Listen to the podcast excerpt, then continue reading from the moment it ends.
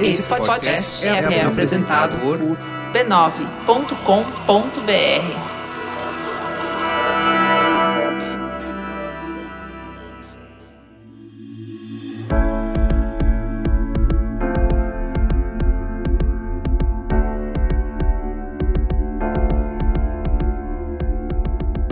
Mais uma vez, a maré me engoliu. De novo eu me sinto quebrada. Eu quis falar, mas ninguém me ouviu, com minha voz sufocada. Não vou chorar, eu tenho que ser firme. Podem tentar, tentar me silenciar.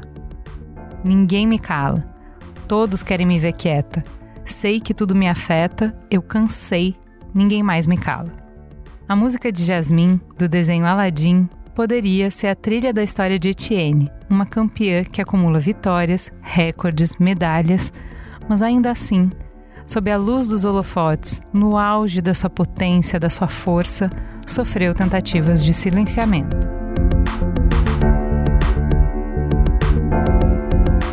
Bem-vindos ao Dor e Glória. Eu sou a Juva Lauer. Eu sou a Cris Bartz e essa é a minissérie do Mamilos em parceria com a Adidas, que mergulha na trajetória de atletas excepcionais para conhecer as dores, os medos, as inseguranças e as pequenas derrotas que compõem o caminho até o pódio.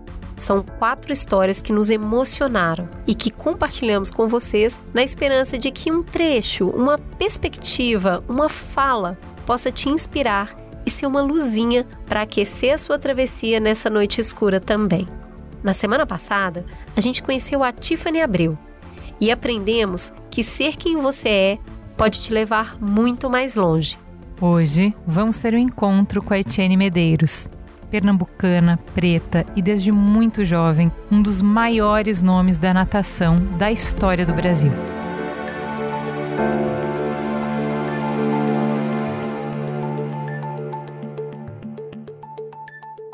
A Etienne foi a primeira mulher brasileira a conquistar uma medalha de ouro em um campeonato mundial de natação. Ela foi finalista olímpica nos Jogos Rio dois mil e dezesseis. Até outro dia, era recordista mundial dos cinquenta metros costas em piscina curta. Um recorde que ela ostentou por anos e perdeu há poucos meses. Ela vai falar também sobre como é ter uma marca superada. Mas acima de tudo, a Etienne vai nos contar a dor e a delícia de ser uma atleta que fala. Não fala só sobre piscina e sobre como é ser a melhor do mundo. Ela fala sobre assuntos que, para ela, precisam ser debatidos. Ela não dá as costas para temas espinhosos que poucos esportistas peitam. Etienne fala de machismo, fala de pobreza, fala de medo de falar, fala de como não gostou do seu corpo por muito tempo. E fala muito sobre como o esporte está ligado a padrões de corpos, justamente em um ofício que o corpo é ferramenta mais do que enfeite. Ou, pelo menos, deveria ser. E por falar em falar, ela também fala do preço que se expor cobra dela. Mas vamos parar de conversar que a Etienne tem muito para falar. Etienne Medeiros chega aos trinta anos parecendo estar feliz na própria pele. E feliz também na pele do Pikachu, aquele Pokémon amarelo que dá choque. Ela passou o dia do seu aniversário de trinta anos com um macacão de pelúcia do Pikachu. Foi sua roupa de festa. Ela usou para treinar, para almoçar e para passear com o cachorro. Só tirou mesmo na hora de colocar o maiô e cair na piscina. A Etienne encontrou com a gente no dia seguinte, quando já estava de volta à sua roupa de trabalho. Um moletom de capuz, uma camiseta e pés descalços. E já chegou falando da sua fantasia de aniversário. Eu ganhei de presente, né, semana passada, de um grande amigo meu que trabalha comigo e sabe muito bem, assim, as fases da vida. E foi muito especial porque tava na sala, eu falei, sabe de uma coisa? Hoje é meu aniversário, eu vou me divertir como nunca... Ninguém me viu no clube e eu vou assim hoje. Me vesti literalmente, cheguei lá, foi maior risada o dia inteiro. Então, assim, a roupa do Pikachu trouxe, né, a infância durante os trinta, aquela celebração da equipe, a celebração de, da menina mulher, né? Então, significou muito para mim, foi muito especial. O presente que ela se deu no aniversário de três décadas tem muito a ver com o processo que a Etienne tá. De ficar bem na sua própria pele.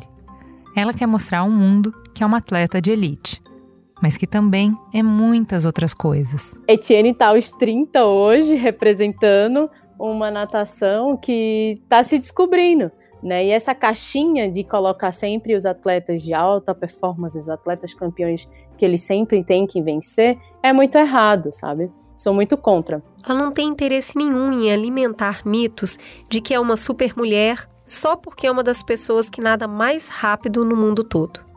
Até porque o seu encontro com o esporte se deu por conta de uma fragilidade e não de uma promessa de força. A Etienne era uma criança asmática, cercada de água por todos os lados, e que começou a nadar quando tinha um ano e meio, porque é o médico que recomendou. Eu sou uma recifense criada no meio da praia de Boa Viagem, literalmente, né? Eu moro, eu sou de uma, de uma vila que se chama Lagoa do Araçá, que fica na capital recifense mesmo, capital pernambucana. E eu cresci perto da água, né? Toda a minha vila, ela foi crescendo dentro do mangue. Então, o aspecto manguezal de viver no mangue foi sempre muito próximo para mim e para minha família. Tá, vale fazer uma nota de rodapé. Abre um parênteses aqui. No tempo que levou para Etienne falar essa frase que a gente acabou de ouvir, ela teria cruzado uma piscina de cinquenta metros, aquela olímpica que não parece ter fim, sabe? E nadando de costas. E ainda teriam sobrado quatro segundos. A Etienne chegou ao livro dos recordes por atravessar uma piscina olímpica em vinte e cinco segundos e sessenta e sete centésimos. É claro que não foi sempre assim. Ela não nasceu a melhor do mundo. Era uma criança espivitada que queria fazer qualquer esporte que cruzasse a sua frente. E ciscou muito na terra antes de encontrar o seu lugar na água.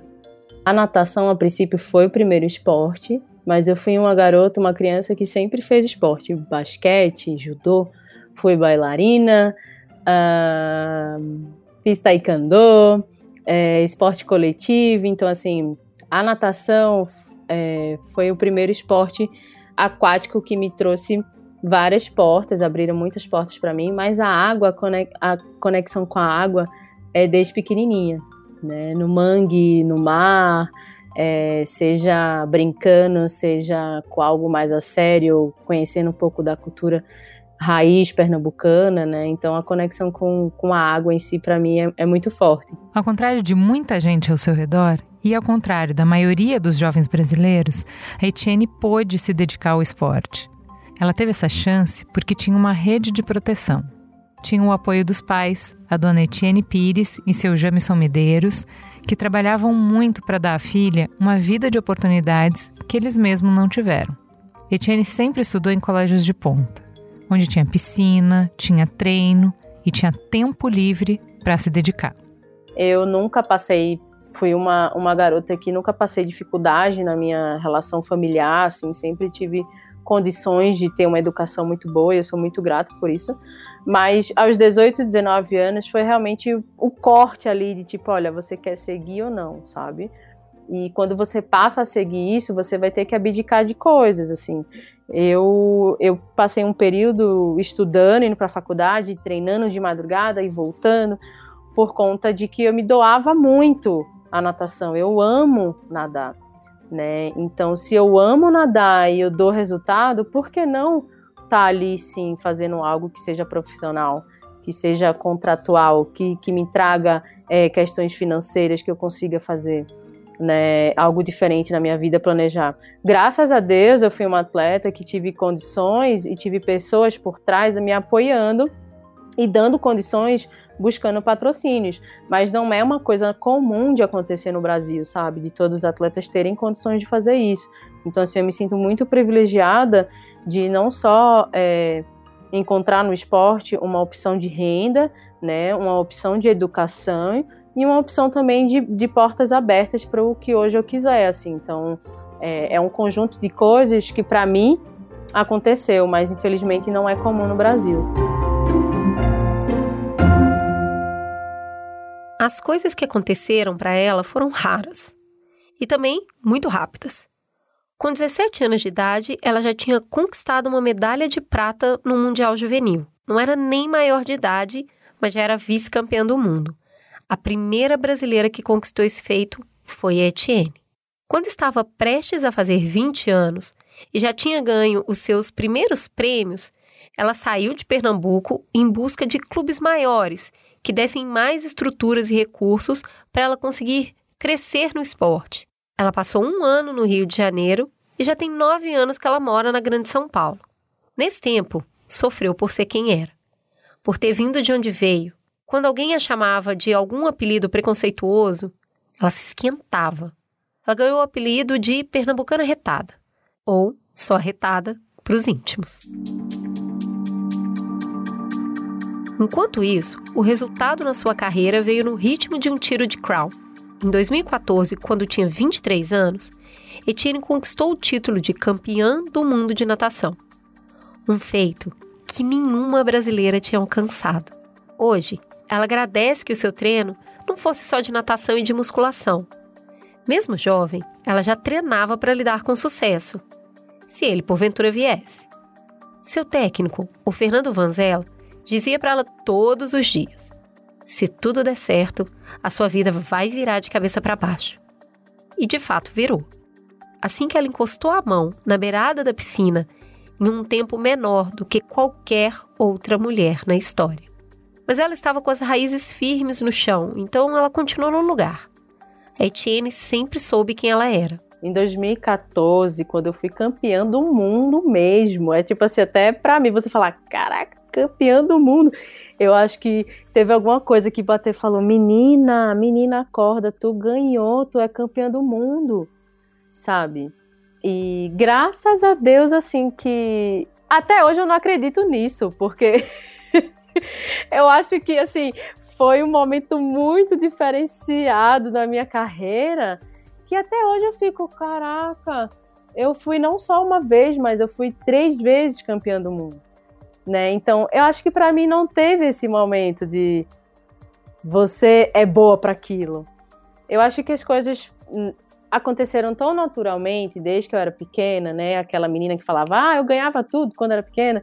As coisas aconteceram tão naturalmente. Eu via é, a natação como uma coisa tão amada assim para mim, que eu só fui ver o que realmente eu fui fazer quando esses momentos acontecem, quando eu tenho que falar em público, quando eu tenho que gesticular, quando eu tenho que me posicionar.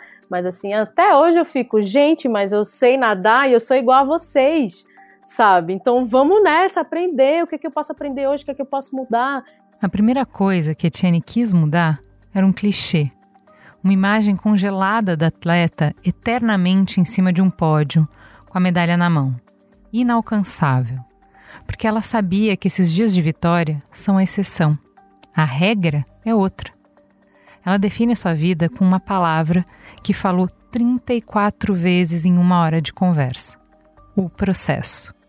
Etienne ama o processo e quer que o mundo possa vê-lo. E saiba que por trás de uma campeã olímpica tem muito trabalho. Exige coragem e exige muito compromisso, porque assim... Eu acredito que as pessoas hoje que são muito bem-sucedidas, elas se dedicam e amam o que fazem, né? E a dedicação, é, o processo, é o mais difícil e o que as pessoas não querem encarar, que é o processo, né? Então, eu acho que tá, eu estar tá todos os dias na piscina, com frio, com sol, com calor, com chuva, eu acho que são poucas as pessoas que gostam de encarar isso. Então, quando a gente chega lá no topo, as pessoas falam, ah, mas olha, ela é demais, ela é aquilo. Mas o que foi que fez ela chegar ali naquele lugar? O processo, nem, nem todo mundo aceita o processo. Nem todo mundo aceita o processo. Aceita que a vida tem mais dias de treino do que de Olimpíadas. Nem todo mundo percebe que para ser a mais rápida do mundo uma vez... ela precisou ser a menos rápida centenas de milhares de vezes. Que ser bom em um esporte exige repetição, exige vontade e exige um exército inteiro apoiando uma única atleta. Lutei por isso e com muitas pessoas por trás, não é só a Etienne que está ali, né? Um Etienne que às vezes são dez pessoas, doze pessoas que estão ali por trás, é que nem uma produção de moda, tá? Só, aparece só a fotinha lá da gata, da linda e maravilhosa, mas tem quarenta pessoas cheio de, de, de fone, cheio de coisas, então assim, é uma produção, ser um atleta de alto rendimento no nosso país é uma produção imensa, e assim, a gente tem É, pessoas e tem instituições que são muito envolvidas nisso, instituições sérias aqui no Brasil, mas que muitas vezes o aspecto cultural nosso é difícil de envolver, sabe? Então, nós não somos só pessoas que levam uma alegria para a casa dos brasileiros, para a casa do mundo, como performance de superação, mas nós somos também agentes transformadores, agentes que ensinam, que são exemplos, que erram e que acertam. Imagina como deve ser difícil para alguém que chegou ao posto de melhor nadadora do mundo dizer uma frase simples dessas. Eu erro. Mas Etienne, ela fala isso, e com um sorriso no rosto, desde que ela ganhou fama. E essa fama trouxe projeção para uma voz que já existia. Uma voz que tinha coisas para dizer.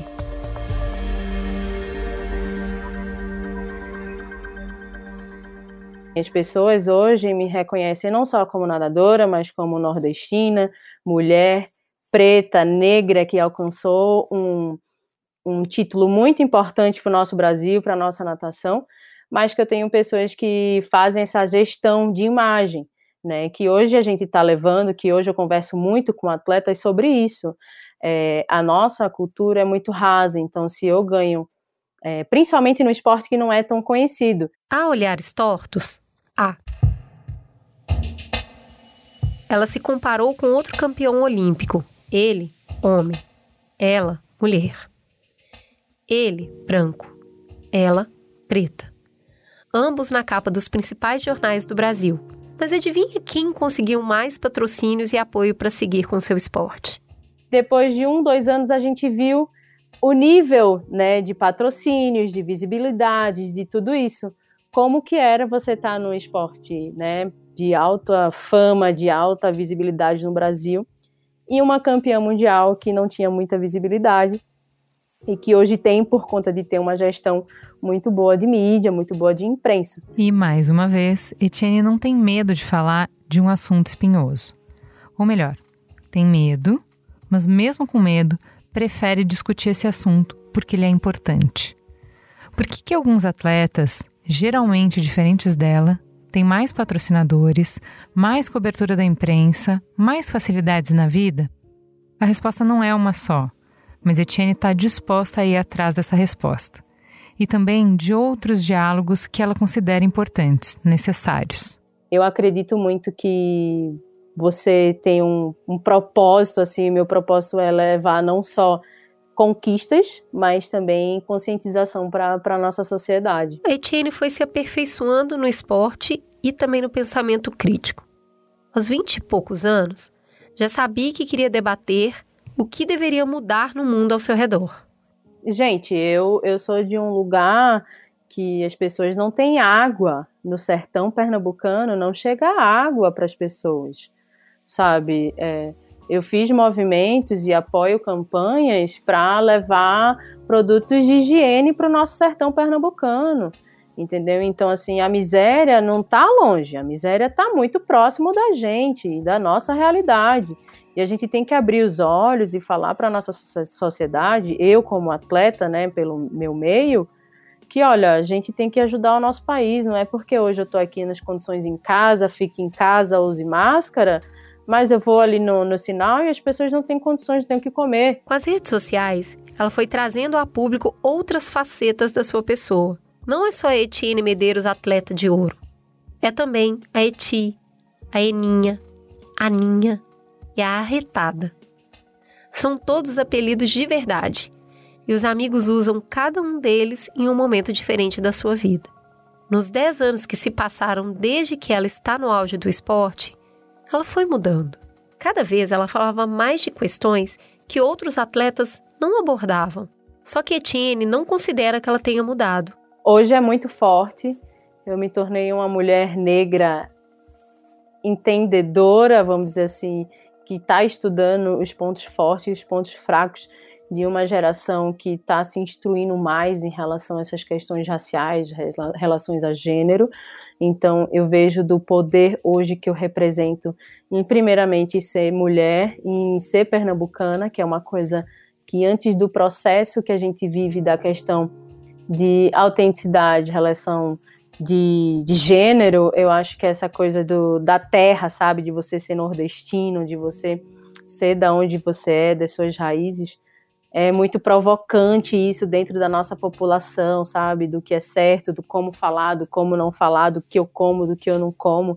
Então, o estudo de pertencer ao lugar que eu vivo hoje, que eu que eu tenho como poder, é, veio de três, quatro anos para cá, não é desde nova, né? Então, acho que muito desse processo de estar no nível alto que eu estou hoje, como uma mulher de referência, é, veio uma mulher madura, uma mulher que parou, estudou e foi atrás das suas raízes. Então, eu estou muito entrelaçada hoje em dia e querendo muito, muito mais vezes estar dentro desse processo. Etienne fala. Fala, por exemplo, de como ela e o namorado eram as únicas pessoas negras do condomínio onde moram. E como isso era um sintoma de uma coisa maior. Assim como das vezes em que ela era a única pessoa preta em um treinamento de elite. E a Etienne fala desses assuntos fora de rodinhas. Ela não cochicha. Ela fala em alto e bom som, abertamente, para quem quiser ouvir na internet. Pode não parecer muito, mas num país que espera dos atletas um discurso único, de dedicação e de superação, ela tomou as rédeas nas mãos. É ela quem escolhe os assuntos que vai discutir com seu público de centenas de milhares de pessoas. E assim, eu acho que não perder a sua autenticidade, sabe? Você não perder o que você é, porque quando a gente acaba entrando nesse meio de, né, é... vamos dizer, um meio público, né, você ser público, você acaba tendo que, às vezes você tem uns caminhos que nem a gente falou sobre padrões, né, eu poderia hoje, é, sei lá, tá em não sei quantos eventos, é, tá em campanhas não sei da onde, jogar meu, meu media kit em diversos lugares, isso que, mas esse não é o meu propósito, o meu propósito é um propósito maior, eu ainda quero continuar na natação, eu ainda quero é, é, ser exemplo para várias crianças, amo crianças, tenho um projeto que, assim, se Deus quiser vai dar certo, que é ter um instituto na minha cidade, então é, a gente tem que saber muito bem o que é que a gente quer, sabe? Eu quero ser nadadora de alto rendimento, eu vou abrir mão de todas essas coisas, sabe? Ou não, eu quero ser influencer, eu quero ser... É, é aquela pessoa que vai falar que eu faço exercício físico, mas eu tenho vinte e quatro horas na internet mostrando o meu dia a dia, que não é muito bem assim. Então, eu acho que você não pode perder o seu propósito de vida, sabe? Foi com essa disciplina de treinar e de estudar todos os dias que Etienne conseguiu burlar um clichê esportivo, de ser a atleta que só fala de esporte. Por mais que seja uma honra, isso também seria uma maneira de fazer o público esquecer que ela é gente como a gente. É tirar dela o direito de falhar, de ser insegura, de errar. E Etienne está disposta a lutar pelo seu direito de errar. Não só cansa como isso é, é errado. Nós somos iguais, nós somos de carne e osso. Sabe, nós temos sentimentos, nós sentimos dores, nós somos pessoas que ao mesmo tempo temos que se relacionar com diversas áreas, diversas questões, diversas idades, diversos aspectos, diversos momentos, então nós somos, temos que ser flexíveis, não é porque Etienne é campeã do mundo, é recordista do mundo, ganhou diversas medalhas, que ela vai ter agora as obrigações, agora ela vai ter isso, isso e aquilo. E a nossa cultura brasileira, infelizmente, ela tem esse recorte, sabe, de achar que o atleta vai para qualquer tipo de situação, qualquer tipo de competição, e ele vai ganhar, né? E não é bem assim. Olha aí ela de novo, lembrando a gente de que ela é humana, que pensa, que sente. Etienne, inclusive, às vezes se sente falando sozinha. Por isso, anda com um caderninho para cima e para baixo. Nele, escreve as ideias que pipocam na cabeça. Durante a pandemia, ela costurou várias dessas inseguranças em um texto. Esse vídeo, áudio, né, que eu fiz, simplesmente foi num dia que eu tava... Eu sempre tive... Isso aflorou muito dentro de mim na pandemia, né? Eu fiquei a pandemia mais ou menos umas oito semanas sem treinar. E foi um momento, assim, um momento muito diferente porque o meu corpo mudou. O meu corpo ficou mais velho, o meu corpo... É, hoje eu trabalho com o meu corpo, então é uma ferramenta de trabalho. E eu comecei a aflorar esses insights falando sobre corpo, falando sobre aceitação, que é uma coisa que é falado muito dentro do, do ambiente feminino, né? É, também no ambiente masculino, mas muitas vezes marginalizado no ambiente feminino e buscando sempre o, o olhar da sexualidade, né? Do poder do feminino. Depois de pronto, ela mandou esse texto para amigos. Eles gostaram tanto que convenceram Etienne a narrar e colocar o texto em formato de áudio na internet. O texto se chama Habita um Corpo Mulher. Olha um pedacinho dele. O corpo da mulher, ela é muito visto como um produto sexual e um produto de atração para a sociedade de uma forma sexualizada, né? Que o padrão era sempre o quê? Cabelo liso, é, corpo chapado e não.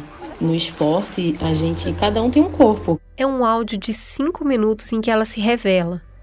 Conta como teve dificuldades para aprender a gostar do seu corpo.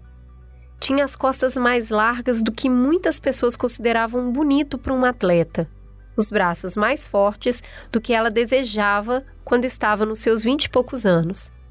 E por isso, fez dietas mirabolantes, sobre as quais ela fala no texto.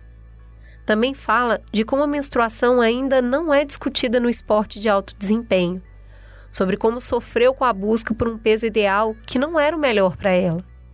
Não é que a Etienne esteja cem por cento feliz com o seu corpo hoje, mas ela está disposta a falar abertamente sobre o que a faz gostar de algumas partes de si e de não gostar de outras, e assim tentar se abraçar inteira. Nós, atletas, mulheres, não temos obrigações de ter corpinho atlético toda hora, corpinho que vai trazer, que vai falar assim, olha, meu corpo tá fino e isso vai me trazer resultado, isso vai me trazer medalha de ouro. E não é assim, não é bem assim.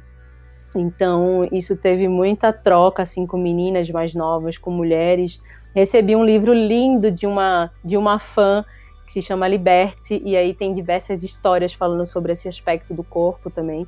Então, a troca foi incrível e eu acho que é uma das coisas que eu quero me aprofundar mais e falar sobre mais isso. O silêncio é a regra no esporte porque existe toda uma estrutura que cria um ambiente de medo.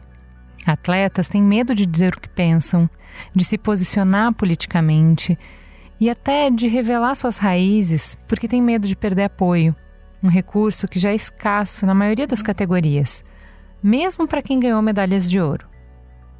Até dá a impressão que Etienne aprendeu a não ter medo dessa estrutura que pune quem sai do clichê de atleta feliz e bem comportado, que só agradece aos pais e ao país quando ganha uma competição e depois, shh, fica calado. Mas é só impressão mesmo. No seu dia a dia, ela ainda luta com inseguranças. Sabe que se posicionar vem, sim, com um custo. E muitas vezes, ela teme por sua carreira. Exige muita coragem. Eu acho que, assim, que nem eu te falei, a geminiana aqui tem dia que ela tá em um astral borboleta, já tem outro dia que ela tá meio, meio manguetal, já tá meio agitada. Então, assim, as coisas mudam, sabe? E a coragem, ela traz muito com o medo junto, né? Porque tem aquela questão da adrenalina e tudo mais. E todos esses assuntos têm que ser derrubados, porque nós somos seres individuais, entendeu? A individualidade de Etienne é querer falar sobre machismo, sobre padronização de corpos e sobre a distribuição desigual de recursos. Por mais que ela não saiba se um dia essa conta virá. Tem muito é, dentro do nosso esporte, dentro do esporte brasileiro, por questões, né, de anos... De, dependendo da situação e da postura que você tem, você vai sim é, ter alguns, alguns, alguns problemas e vai, vai ter uma retaliação que a gente fala, né?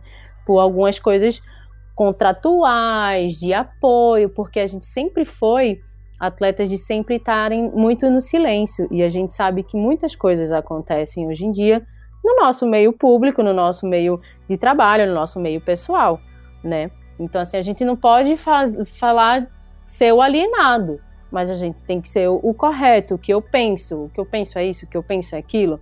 Então, assim, é, e as pessoas também têm que dar ok, sabe? Tipo, você não quer falar, você não quer discutir, beleza, você, vou dar o total respeito a você. Mas é, no momento que você tá ali se abrindo, eu acho que você tem que ser você de qualquer forma. Com o tempo, ela foi percebendo que a sua história podia representar algo para as pessoas parecidas com ela. Etienne então começou a trocar ideia com amigas, com seguidoras e com outras mulheres que pensam sobre o corpo, e trouxe esse aprendizado para si mesma, porque mesmo a campeã mundial ainda tem questões com o corpo. Eu tenho que aceitar que eu, Etienne, eu tenho uma genética totalmente diferente da minha adversária, que está lá na Holanda é, treinando, e ela é dez centímetros mais alta que eu. E a rede social trouxe muito isso, né? Dessa aproximação que a gente fica comparando com as pessoas que... E o esporte, a gente tem muito disso, do, do ego, né? De tá ali na rede social e ver o adversário fazendo exercício e... Então você dá meio que uma pirada, assim, na rede social. Ela admite que o processo, a tal palavra que ela ama usar, é longo. E que por mais que ela tenha aprendido muito, ainda é humano. E tem momentos humanos, quando, por exemplo, dá aquela passadinha no perfil do Instagram da Kira Toussaint, a nadadora holandesa, que bateu o recorde da Etienne dos cinquenta metros de costas agora, em abril de dois mil e vinte e um. Etienne se esforça para não se comparar com ela. Vamos lá, né, gente? Até uma campeã mundial tem seu momento de stalker. Lógico, lógico. Ela bateu meu recorde mundial tem cinco meses. Mas brincadeiras à parte, a Etienne diz que se aceitar é um trabalho constante. Porque a arapuca de se comparar com outras pessoas, que são maiores, mais fortes ou mais hidrodinâmicas, é perigosa e está sempre à espreita. A questão de trazer é, hoje a, conectar, a conexão de corpo, né, atleta, é que eu sou diferente dela. E minha amiga aqui no Brasil, nós somos diferentes, nós temos corpos diferentes, nós temos cores diferentes, nós temos tipos de cabelos diferentes. E não é por conta disso que eu vou deixar de amar alguma parte do meu corpo, ou então começar a comparar meu corpo com algum outro corpo, sabe? Então, assim... Eu acho que esse, essa discussão no alto rendimento tá faltando ainda, sabe? Parece que falta uma coragem da mulherada de falar mais, de debater mais. Porque é uma delícia ver todo mundo lá, atlético e tal, mas na vida real não é isso, entendeu? Não é, é bem essa coisa de expectativa e realidade, sabe? E eu acho que essas questões de você tirar todas as máscaras, falar... E, e é muito mais tranquilo, é muito mais leve, sabe? E você torna o ambiente mais leve. A gente, a gente se reconhece em outra pessoa. E falta muito isso às vezes, sabe? Eu sinto. Mas também, devagar com o andor. É raro ter atletas que sejam tão vocais e tão sinceros. Mas Etienne não quer ser cobrada para ter uma opinião sobre todo e qualquer assunto, porque não é todo tema que é do seu interesse. Eu acho, assim, que eu tô numa fase de, de descoberta, uma fase de saber o poder das palavras, do posicionamento, de trazer vários assuntos e, ao mesmo tempo, assuntos que eu gosto, não que os outros gostem. Então, é, se você traz... É, se eu vou lá pro Roda Viva falar sobre política, não é um assunto que eu gosto, sabe? Então, eu não vou trazer para perto de mim assuntos que eu não gosto de debater, eu não sei debater. Etienne ainda tem muito que nadar e também muito para falar, cada vez mais. Eu adoro falar sobre a vida, adoro falar sobre as situações onde a gente pode melhorar juntos, né? Onde a gente pode florir, onde a gente pode realmente cavar ali feridas e talvez sarar juntos. Então, assim, eu acho que é uma coisa muito maior do que a gente ficar pontuando num assunto que, assim, vamos cada um fazer o nosso papel, sabe? Vamos cada um é, é, não ser hipócrita o suficiente de falar, olha, eu faço isso, eu falo aquilo, e, e, e não faz, entendeu? Então vamos cada um fazer o seu papel, eu acho que esse é o primeiro ponto. Nesse processo de encontrar a pessoa que ela quer ser, ela se inspira em alguém que veio antes. A nadadora mais famosa do Brasil até o surgimento dessa tal de Etienne Medeiros. E eu acho que você, tipo, estilo Maria Lenk, assim, sabe? Bem velhinha, bem charmosa, numa borda da piscina maravilhosa. A Maria Lenk é uma lenda. Foi a primeira mulher sul-americana a participar de uma Olimpíada noventa anos atrás, em mil novecentos e trinta e dois. Foi também a primeira pessoa brasileira, homem ou mulher, a cravar um recorde mundial na natação. A primeira mulher do mundo a nadar borboleta em uma competição. A primeira de muitas, e muitas primeiras. Etienne nada sabendo que alguém já passou por essas águas. Ela se espelha em pessoas que vieram mais recentemente, que abriram caminho para ela voar nas raias. Eu entrei na natação muito de lazer e por indicação médica, né? Então, assim, uma coisa bem educacional, não foi nada que me inspirou, assim, a nadar por conta dessa mulher, desse homem, sabe? Mas eu tinha uma referência recifense maravilhosa, que, era jo... que é a Joana Maranhão, né, uma das atletas, assim, eu nadei com ela durante cinco anos, a gente teve o mesmo técnico, e o Recife, muita gente não sabe, foi muito berço de atletas olímpicas, a gente teve a Adriana Salazar, a Joana Maranhão, a Paula Baracho, depois a Etienne Medeiros, hoje a gente tem uma novinha de dezessete anos que está ali, é, a Júlia Góes, então, assim, Pernambuco sempre foi um berço de nadadoras incríveis, entendeu? Então, de muitas responsabilidades e, e de vários perfis, né? Cada um com sua loucura, a gente fala, cada um com seu perfil, mas a gente tem uma coisa muito forte que é levar nossa, nossa raiz, sabe, pro, pro, pro mundo inteiro. Então, eu tinha muito essa referência da Joana, assim, de uma mulher potente, de uma mulher firme das coisas, né? E que hoje tá aí desbravando o mundo. Ela sabe de cor o nome de quem veio antes, mas está sempre de olho em quem entrou na piscina depois dela. Etienne consegue nadar olhando para frente e para trás ao mesmo tempo. Essa questão do exemplo, essa questão de trazer as pessoas para perto, saber da nossa cultura, saber da nossa história, também é um agente transformador. Então, é, esporte é muito amplo, é muito massa. Seu corpo está mudando. Ela já não é a mesma atleta de dez anos atrás. Nem nos tempos que alcança, nem no tempo que leva para o seu corpo se recuperar depois de uma prova. Quando fala sobre isso, ela é sincera. Tão sincera que admite que está começando a se acostumar com esses trinta anos. E que, por enquanto, não está assim apaixonada pela novidade, não. Aos trinta anos, eu vejo uma, uma nova Etienne no aspecto de... É, do, dos hormônios de ser mãe, dos hormônios e vontades e sonho de ser mãe, assim, muito forte, e reconhecer que é uma fase que vem naturalmente, mas também saber que o processo de recuperação, o processo físico é um processo diferente do que eu tinha vinte anos atrás. Então, assim, hoje eu tô tendo que aprender, né? Não está sendo uma coisa muito fácil dizer, ai, trinta, ai, melhor fase da vida. Ai, gente, não vem com esse papo, porque não está sendo nada assim para mim. Espero que daqui a um ano, dois anos esteja melhor. Mas, assim, não está sendo muito fácil essa aceitação de trinta anos. Eu vou aceitar? Vou aceitar. Mas ela vai vir naturalmente, não vai vir sob pressão. Então eu falo que, assim, hoje eu sinto uma mulher diferente, eu sinto minha recuperação de um treino para o outro diferente. Eu sinto é, a minha alimentação, a minha conversa, o meu desenvolver dentro de uma comissão, de um projeto, totalmente diferente do que eu era cinco anos atrás. Então está sendo, sim, uma fase muito, assim... É, nova e que eu tô descobrindo, sabe? Vai ser gostoso, vai ser gostoso. Quem sabe, em breve, ela saia da água por um tempo para ser mãe. Quem sabe, ela vai parar para ouvir o seu corpo e medir as possibilidades quando a hora chegar. Mas a hora não é agora. Tem uma Olimpíada no meio do caminho.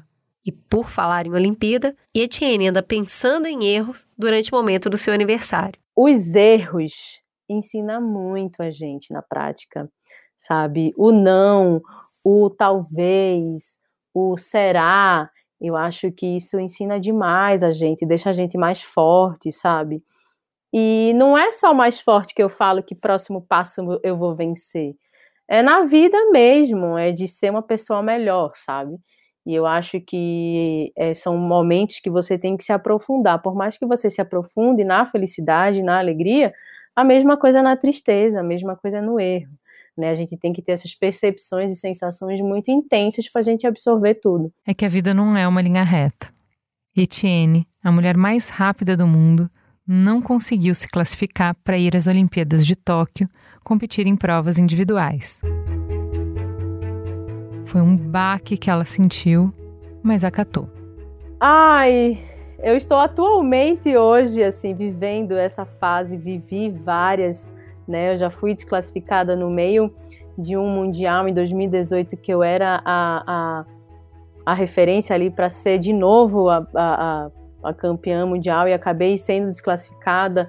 Hoje eu estou vivendo uma fase que há quatro anos atrás eu consegui quatro índices olímpicos e índices olímpicos individuais e hoje eu não consegui nenhum, estou indo para o revezamento, para Tóquio. Tirando que os seus resultados passam longe de ser uma derrota.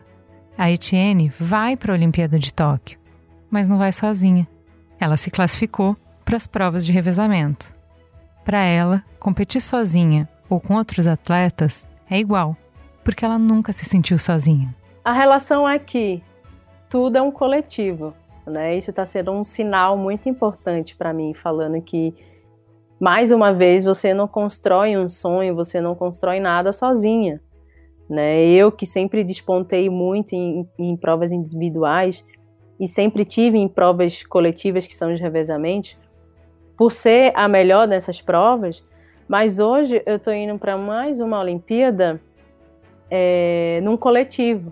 Então, assim, muitas vezes, para a gente estar lá no topo da montanha, a gente não vai conseguir ir sozinho.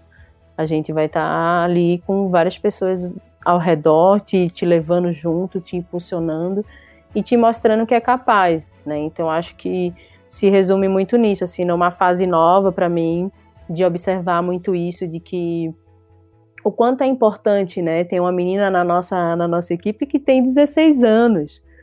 Né, e eu tenho trinta, eu vou me tornar a mais velha da equipe, então assim, isso é muito gostoso, porque, é... cara, eu já vivi tanta coisa, sabe, tantos momentos bons, momentos ruins. Plantão do Mamilos informa.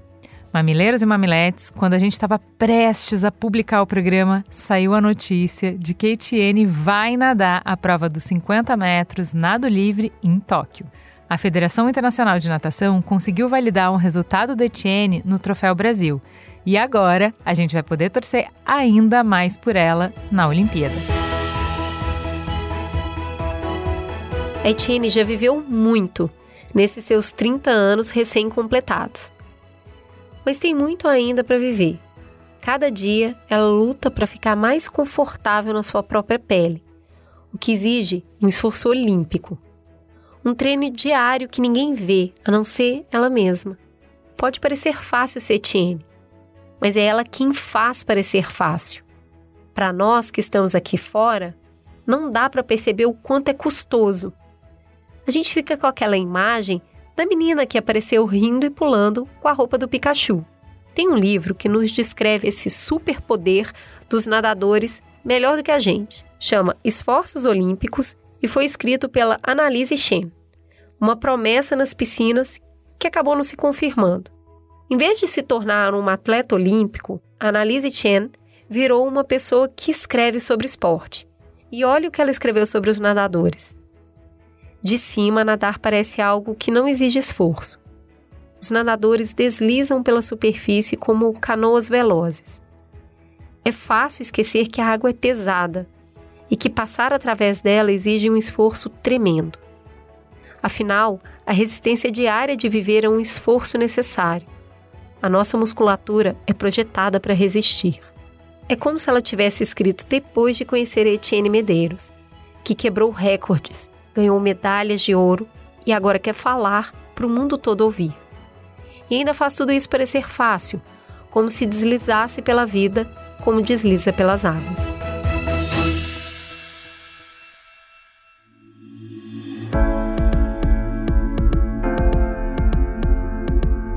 E aí, como é que essa história te fez sentir? Que reflexões ela inspirou? Será que existe alguma fala presa nessa garganta? Sustentar o desconforto, dispor opiniões impopulares, no trabalho, na família, na rodinha de amigos, não é nada simples. Especialmente se você cresceu desejando ser amada, querida, boazinha. Mas se existe um preço para o que a gente fala, também existe para o que a gente cala. Voltamos na semana que vem para encontrar a Cris Roseira e conhecer como ela costurou lances dentro e fora do campo, em sua própria história de dor e glória. A Adidas tem um convite. Vamos colocar um pouco de possibilidade onde parece só existir o impossível. A nova campanha Impossible is Nothing entrou na casa e na vida de uma seleção de craques para descobrir o que levou eles a enfrentar desafios, superar adversidades e transformar o não em sim. Vencer o impossível não é simples. Exige disposição, disciplina, dedicação, um olhar apurado nas oportunidades e também sorte. Mas não é tarefa ou privilégio de super-heróis. A campanha traz a história de humanos que encararam problemas em casa, na vizinhança, nos bastidores, nas finanças, que lutaram contra Deus e o mundo para atingir seus sonhos, que caíram, como a gente cai, que sofreram, até duvidaram, mas que construíram um caminho onde o impossível não é nada. Dor e Glória é uma produção do B nove em parceria com a Adidas. Eu sou a Juva Lauer e apresento esse programa com Cris Bartz. Para ouvir todos os episódios do Mamilos, assine nosso feed ou acesse mamilos ponto b nove ponto com ponto b r. Quem coordenou essa produção foi Beatriz Souza. As entrevistas são de Chico Felite, que escreveu o roteiro junto com Iago Vinícius. A edição foi de Vitor Souza e as trilhas sonoras de Andy Lopes. A publicação ficou por conta do A G Barros. A identidade visual do Mamilos é trabalho de Johnny Brito e as capas dessa série são de Bruna Sanches. O B nove tem direção executiva de Cris Bartz, Juva Lauer e Carlos Merigo. A coordenação digital é do Pedro Estraza e Matheus Guimarães. E o atendimento e negócios é feito por Raquel Casmala, Camila Maza, Luzi Santana e Thelma Zenaro. Você pode falar conosco no e-mail mamilos arroba b nove ponto com ponto b r e siga nossas redes sociais no arroba mamilospod.